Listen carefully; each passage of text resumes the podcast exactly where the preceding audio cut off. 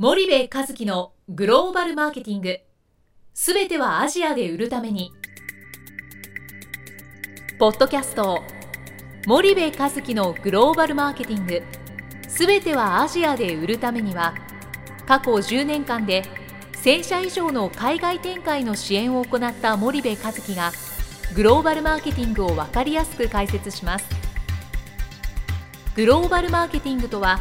世界のニーズに応えて利益を上げること。アジアで売るためには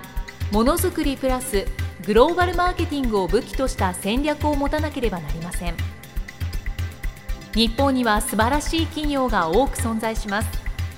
その企業とともにアジア市場を目指したい。再びジャパンアズナンバーワンと呼ばれる時代を作りたい。森部和樹はそんな思いを持ちながらこの番組を皆様にお届けいたします。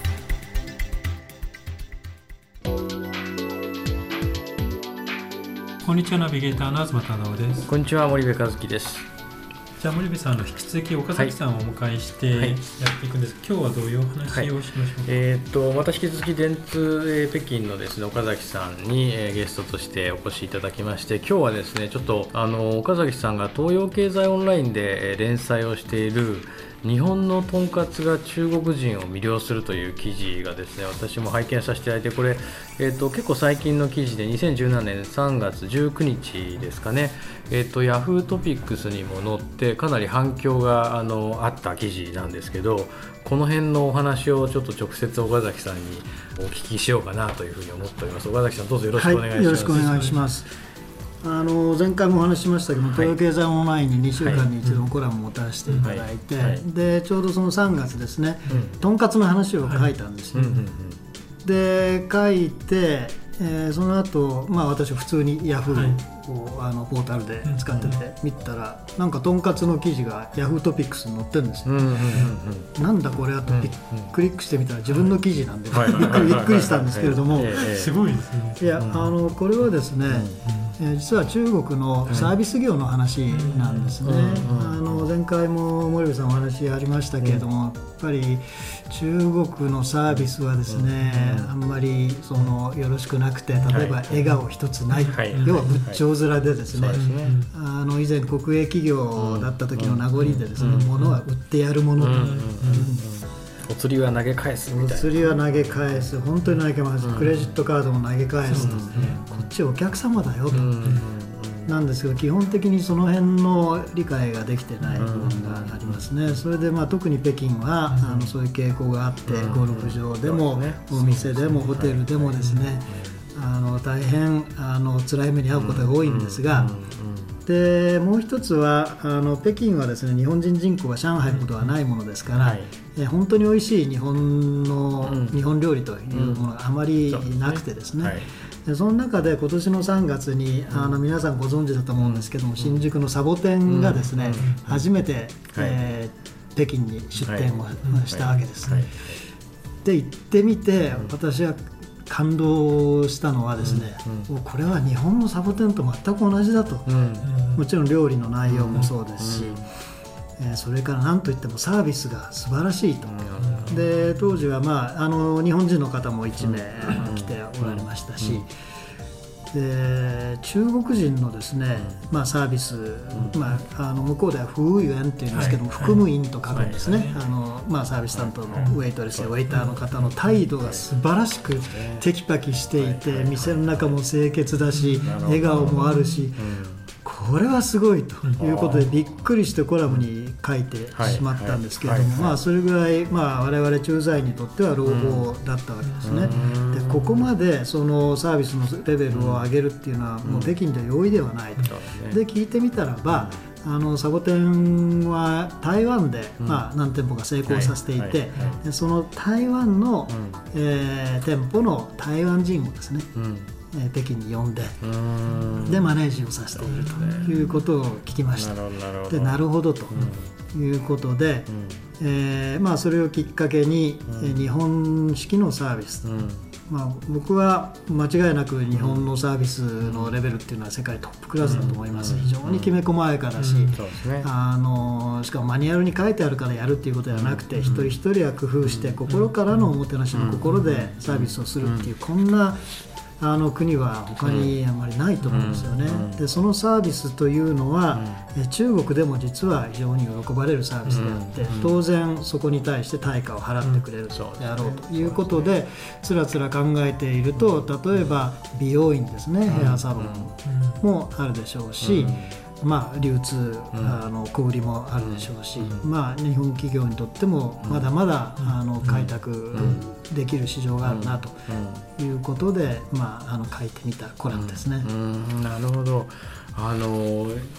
えー、と確かサボテンさんは韓国とかにも進出してましたよね、ねはい、なんか日本の店舗数韓国では上回ってるって言って、うん、あのお聞きしたことがあって、まあ、日本でもね私たまによく行くんですけどその非常に北京もじゃあサービスの質が上がってきててっていうことですよね。でなんかあの中国のあの北京にもあったと思うんですけどあの火鍋屋さんでものすごいサービス有名なところ何でしたっけ？あのハイディラオっていうやつですね。あそこなんかもまあなんか徹底していて、はい、日本企業全く関係ない純粋なローカル企業なんですけど、はい、もう過剰サービスだっていうぐらいサービス徹底されていて。これはですね面白いですよ、うん、要するにあの人気店ですから、当然あの、うん、待たなきゃならないんで、うん、まあ、大勢を待たせなければいけない、その時に無料であのネイルをやってくれるとかですね、お菓子を出すとか、お菓子を出す。いろんなサービスをやってくれるんですよね。でこれはね日本式のアプローチと全く違う、あの顧客サービスで、中国人の考えるサービスっていうのはこういうことだなというのがあれ見てよくわかります。ですから中国人にあのサービスのいいレストランはって聞くと必ずそこの名前出てきます、はい、火鍋屋さんですね、ね、はい、もう嫌な、まあ、火鍋自体もすごく美味しいんですけど、うん、嫌な顔一つせずね、うん。あの対応してくれるっていうかね呼んだらすぐ来るしまあ中国にもこんなあのレストランがあるんだっていうのはねすごく印象にあるんですけどやっぱり中国のサービスレベルも一昔前に比べたら本当良くなったと思うしこれからもやっぱどんどんどんどん良くなっていくしより高いサービスをやっぱ中国の人ってのは求めていくようになるんですかね？あの間違いなく求めていくようになるでしょうが、うん、そのサービスの供給源これ人ですよね。うんここはですね一朝一夕に変わらないと思いますね、やはりその日本人の特性であるきめ細やかさ、ね、それからまあ優しさおもてなしの心これはですねそう10年20年で出来上がるものではないと思いますね。ですからそのレベルにはかなり遠いものがありますね。ですから、形だけ、まあ、トレーニングをしてマニュアルを渡してもですね、追いつけない世界がそこにはあると思いますね。なるほど、はい、じゃあまあサービスは向上していくけどまだまだ時間がかかると。いう、と思います、ですからそこにその日本のサービス業を進出する、あのチャンスは大いにあると思いますね。あとなんか私すごくこういろんな中国に限らずいろんな国に行くとねその日本っていうのはサービスは無料という認識を、うん、あの持たれていて、うん、えっと、万人が万人のサービスを受けられることが普通という感覚があるじゃないですか。で確かに日本のサービスはいいとただそれが一概に本当にじゃあ世界に持ってって全部通用するのかって僕必ずしもそうじゃないなと思っていて、世界だとそのサービスっていうのはあの無料ではなくて、こう有料であるべきだっていう認識がね、すごく強いんじゃないかなと思っていて例えばその、えーと、銀行なんかそうだと思うんですけどあの日本の銀行だとその1億円預金がある人だろうが、えーと、1000円しかない人だろうが、まあ、100億円ある人だろうが表向きは、えー、列に並んで、うん、えー、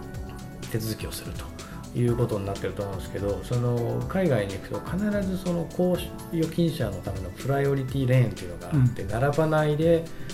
えいろんなその預け入れだとか引き出しができるみたいなですね、はいはい、もう明確に分かれていて、うん、でそれが日本の中でもこう露骨なのが航空会社さん、うん、お金を払えばファーストだし、そこでは徹底的なサービスがなされるし、一方で、え普通はまあエコノミーということで、これは日本で唯一お金によってサービスが全く違うことが露骨に表現されているのはね僕はあの航空会社さんだけだなと思っているんですけど、そんなことってどどんなふうに考えられてますか？あの今お聞きしてて思ったのはやっぱりヨーロッパのことと中国のことですね、うん。ですからヨーロッパはもう伝統的な、うん。まあ、特権階級というのは、まあ、貴族階級が存在して、それと労働者階級ははっきり違う、もう扱われ方をすると。で中国もですねこれ巨大なピラミッドがありまして、でまあ政府のトップの人であるとか、あとは今この時代ですからお金持ちですよね、お金のある人。で要するに偉い人を、あのもてなす文化っていうのこれはすごいですよね。ですからもう偉い人というのは食事をする場所も違うし乗る車も違うし、もう全てにおいて待遇が違うと。で一般庶民は、まあ、つつましいつましい、暮らしをしていると、この巨大なピラミッド構造というのはむしろヨーロッパと共通するかもしれませんね。ですから今おっしゃったあの航空会社のクラス分けっていうのも、そのまあ、ルーツはあの船ですよね、巨大な船で、まあ、お金持ちたちは豪華なキャビンで窓もあってと、それでお金のない人たちは窓もないところに箱根というようなところもあるって、中国もあのそういう雰囲気はありますよね、ですからその日本は本当にまあいい意味でね、えーまあ、もちろんその、えー、払うお金の、まあ、高によって、えー、当然その受けられるサービスに違いはあれどですね、皆同じ人間として、えー、扱ってもらえるというのは日本の特徴なんでしょうね。それがなんか海外にこう現地適合化させる時にですね僕この発想っていろんなところで影響が出てるなってすごく思うんですけどどちらがいい悪いかはまあ別にして例えばそのえーと、確実に格差っていうものがアジアに行けば行くほどあって、うん、例えば中国だと社長、まあ、ラオパン、うん、でラオパンは本当に、まあ、見たまんまラオパンなわけですね、はい、俺は偉いんだっていう、部屋があって、うん、俺は偉いんだっていうテーブルがあって椅子があってそこで、まあ、俺は偉いんだという態度であの、まあ、接しられる。で、ね、これもあのあのノーアル鷹は爪を隠すで本当のそのグローバルなラオパンというのはあのそうじゃないケースも僕もたくさん見てきてますけど、うん、一般論的に言うとやっぱ日本の社長と中国のラオパンだとその偉さがこう全然違うというかですね、うん、組織の中でもですね。例えばその中国人の部下と日本人の上司と中国人の上司だとその部下の扱い方がやっぱ全然違う。日本人ってどっかこういい人な感じがしていてですね、うん、なんかそんなこともこうなんかすごくそのなんていうんですかねこのサービスじゃないんですけど、うん、その格差っていうところからそのサービスが来てるんだとするといわゆるその上下みたいなところもなんか関係してるんじゃないかなっていう気がなんかするんですよね。そうですね。ですからまあ中国の現実なんか見ててちょっと辛くなる時ありますよね。うん、まあ偉い人はあくまで偉く、うん、偉くない人は偉く偉くないと。で、あの下の方の人がですね、そういう偉い人、上の人、お金持ちの人に一生懸命サービスするのは、そのことによって自分に見返りが、え期待できるから一生懸命やるんだっていうそういう構図が透けて見えるとね。やっぱりそれもあのなかなか辛いなという気がしますね。これあのインドなんか行ったらもっと露骨で、実際にはそのないと言われていてもですねやっぱりその格差社会って明確にあって、ねうん、やっぱりその中国以上にそれがすごい。話しませんからね、うん、話をしない。階層の違う人だとね、うん、そうですね。で名前で分かってしまうし見た目で分かってしまうし、やっぱりそこがすごく新興国というか、まあ、あのそれがあってそこを加味してビジネスをやっていかないといけないっていうのはねすごくあのあるなっていう感じがあるんですよね。はいなるほど。であのじゃあ連載の方の話に戻るんですがこの、えーと、日本式のとんかつが中国人を魅了するという連載の中に社員をやる気にさせるインターナルブランディングっていうのがあるんですけど、うん、これはどんなお話なんですかね？そうですね、まあ、サービス業に限らず、うん、あのやっぱり一番大事なのは、うん、えー、身内ですよね、例えば会社であれば、その社員全体が、まあ、工場まで含めて経営者から、えーまあ、セールスマン、実際に工場で働く人たちまで全員がやっぱり同じビジョンを持ってですね、同じ信念を持って毎日働くっていうことが最終的に、まあ、商品やサービスにも、あの影響してくると思うんですよね。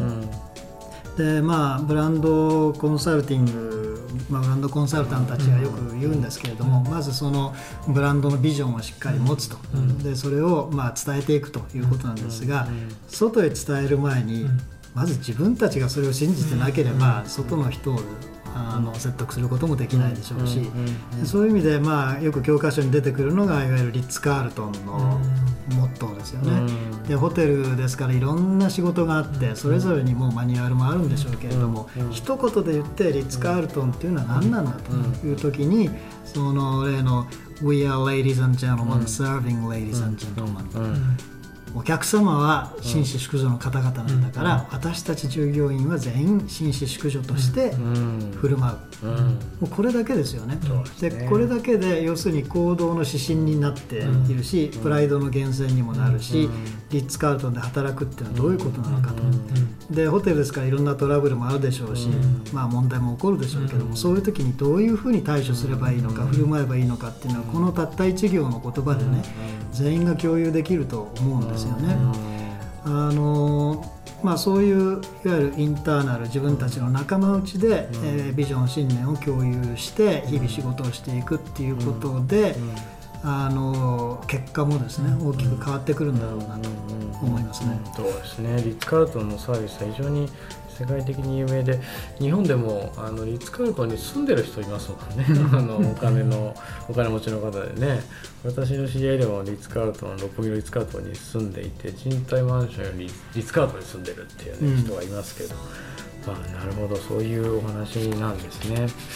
かりました。ありがとうございます。で実はあのこの岡崎さんなんですが東洋経済オンラインで、えっと、リカちゃんの話とかですねメルセデス・ベンツの話とかあのまだまだ面白い話をたくさん書いておりますのでまた次回ちょっとそんなところのお話を含めてご紹介いただければなというふうに思っております、はい。えっと、じゃあ今回はこの辺にしてどうも岡崎さんありがとうございました。はいこちらこそありがとうございました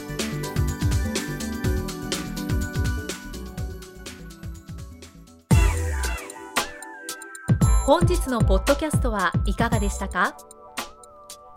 番組では森部一樹への質問をお待ちしております。ご質問は podcast アットマーク spydergrp.com ポッドキャストアットマークスパイダー grp .com までお申し込みください。たくさんのご質問をお待ちしております。それではまた次回お目にかかりましょう。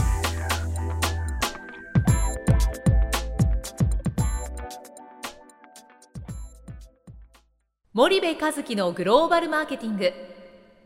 この番組はスパイダーグループの提供によりお送りしました。